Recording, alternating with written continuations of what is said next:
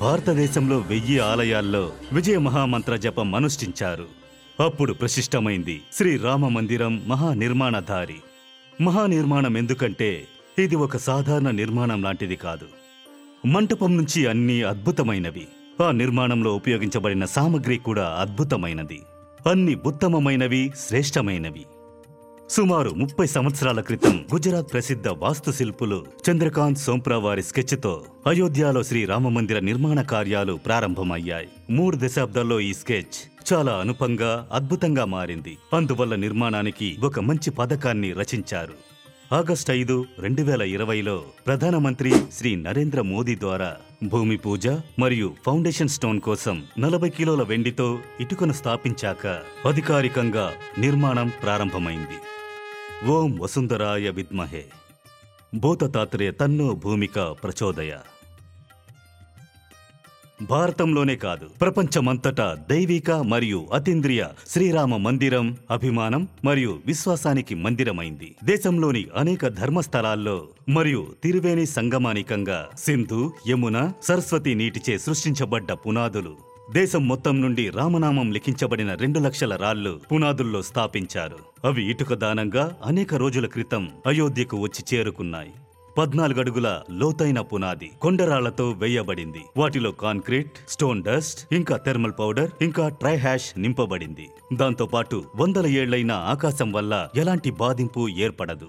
మందిరపు ద్వారపు ఎత్తు సరయు దళం నుంచి నూట ఎనిమిది అడుగులు పెట్టడానికి కారణం వరద నీరు తాకకుండా ఉండడం కోసం మందిరం లాంటి మందిరం నిర్మించడానికి పెద్ద పథకం రచించారు.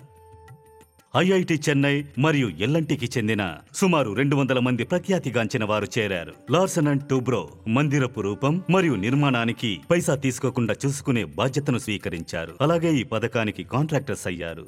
కేంద్రీయ భవన్ అనుసంధాన్ సంస్థాన్ రాష్ట్రీయ భూపతికి అనుసంధాన్ సంస్థాన్ మరియు భారతీయ ప్రౌద్యోగికి సంస్థాన్ మట్టిని పరిశోధించి కాంక్రీట్ డిజైన్కి సహాయపడ్డారు.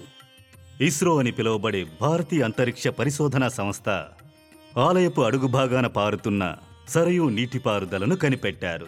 ఇస్రో వైజ్ఞానికులు చేయబడ్డ ఏర్పాట్ల వల్ల సూర్యుడి మొదటి కాంతి కిరణాలు శ్రీరాముడికి అభిషేకం చేసేలా ఉంటాయి.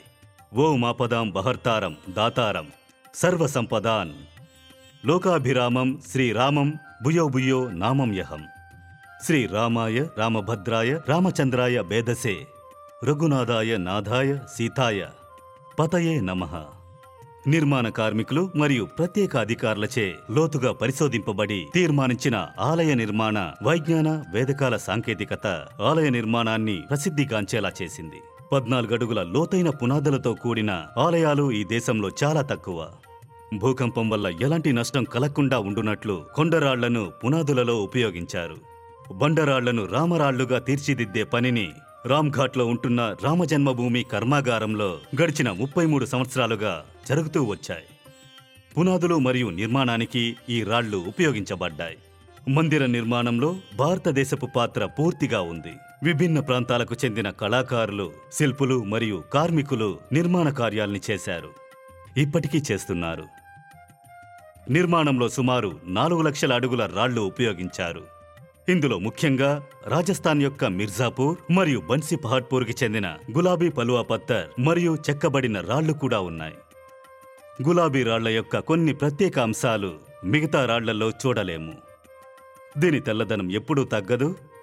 అలాగే దీని ఆయుష్ కూడా ఎక్కువ. అడుగు భాగాన పదిహేడు వేల గ్రానైట్ రాళ్ళను ఉపయోగించారు.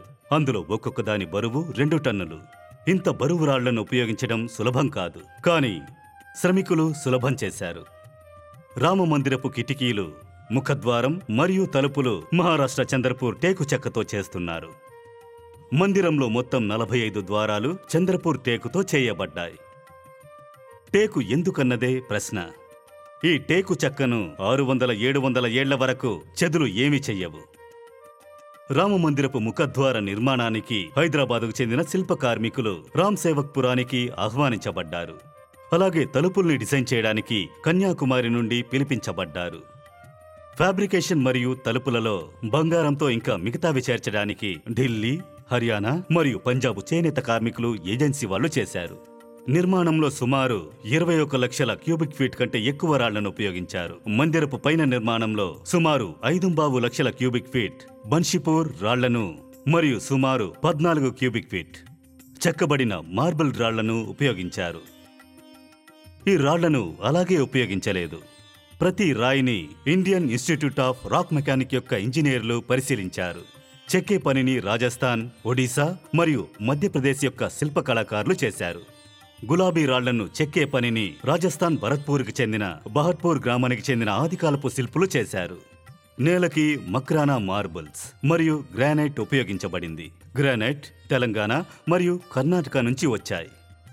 చేనేత కార్మికులు శిల్పకారులు మరియు కార్మికులు రెండు విభాగాలుగా రేయింబవళ్ళు పనిచేశారు. ఇప్పటికీ చేస్తూ ఉన్నారు. నిర్మాణంలో చాలా ముఖ్యమైన భాగం గర్భగుడి. ఐదేళ్ళ బాలరాముడు ఇక్కడే కొలువుండబోతున్నారు. బాలరాముడి యాభై ఒక ఇంచుల దైవిక మరియు ముఖ్యమైన శిల్పాన్ని చెక్కడానికి రెండు ప్రాంతాలకు చెందిన ముగ్గురు అధికారుల్ని నియమించారు. కర్ణాటకకు చెందిన గణేష్ భట్ మరియు అరుణ్ యోగిరాజ్ నల్లటి రాయితో బాలరాముడి శిల్పాన్ని చెక్కారు. రాజస్థాన్ జైపూర్లో ఉన్న సత్యనారాయణ పాండే మార్బుల్ రాయితో బాలరాముడి దైవిక శిలను చెక్కారు. గర్భగృహం మందిరం యొక్క చివరి మూలన ఉంది. అయినా కూడా అక్కడి వరకు వెళ్ళడానికి ఏ కష్టమూ ఉండదు. మందిరపు నాలుగు దిక్కులలో రింగు రోడ్డును నిర్మించారు. పరిసరాల్లో మహర్షి వాల్మీకి వశిష్ఠ మహర్షి విశ్వామిత్రుడు అగస్తియర్ నిషాద్రాజ్ శబరి జటాయు అహల్యాకి మందిరాలు కట్టబడ్డాయి. కుబేర్ టీలాలోని ప్రాచీన శివ మందిరానికి ఆకర్ష రూపాన్ని ఇచ్చారు. ఆ టీలాలోనే కూర్చుంటారు పక్షిరాజు రామభక్తుడు జటాయు. ఆయన యుద్ధముద్రలో ఉన్నారు. అది జానకి మాతను రక్షించడానికి యుద్ధం చేసినట్టు. ఒక మీటర్ వ్యాసంలో పన్నెండు వందల స్తంభాలతో నిలబడి ఉన్న శ్రీ రామమందిరం నిర్మాణానికి ఒక మంచి ఉదాహరణ. పునాదులలో స్టీలు గాని మామూలు సిమెంటు గాని కొంచెం కూడా ఉపయోగించలేదు.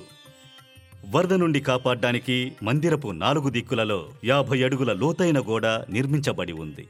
ఈ ప్రకారం పద్నాలుగు అడుగుల లోతైన పునాది ఇరవై ఇరవై అడుగులలో మూడు దళాలు ఐదు మంటపాలు తూర్పు మరియు పడమరలో మూడు వందల యాభై అడుగుల పొడవు ఉత్తర దక్షిణంలో రెండు వందల ముప్పై ఐదు అడుగుల వెడల్పు అలాగే నూట అరవై ఒక అడుగుల ఎత్తు.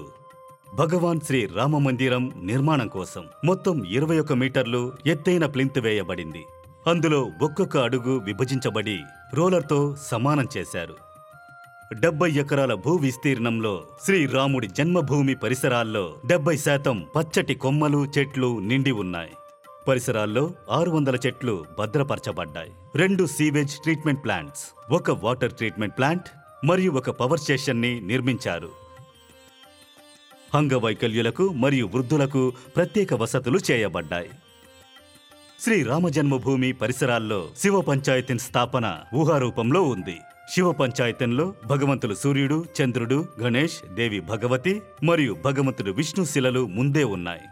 మందిరపు నాలుగు దిక్కులలోనూ పద్నాలుగు అడుగుల వెడల్పు ప్రహరీ గోడ నిర్మాణం జరుగుతోంది. దీని పొడవు ఎనిమిది వందల మీటర్లు.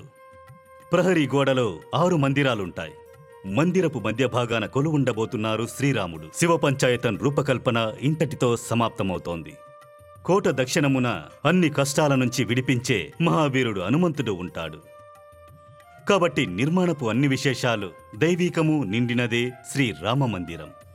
ఇక్కడన్ని అద్భుతాలే దివ్యము మరియు భవ్యము. సంపూర్ణంగా చూస్తే ఈ లోకంలోనే శ్రీరామ మందిరం అద్భుతం. దీని నిర్మాణం కూడా అద్భుతమైంది. ఈ మందిరపు కారణం చేత ఇతిహాసపు అయోధ్య నిజంగా ప్రాణం పోసుకుంది. శ్రీరాముడి సూత్రాలతో కట్టబడి ఉంది ఈ లోకం మొత్తం. జై శ్రీరామ్.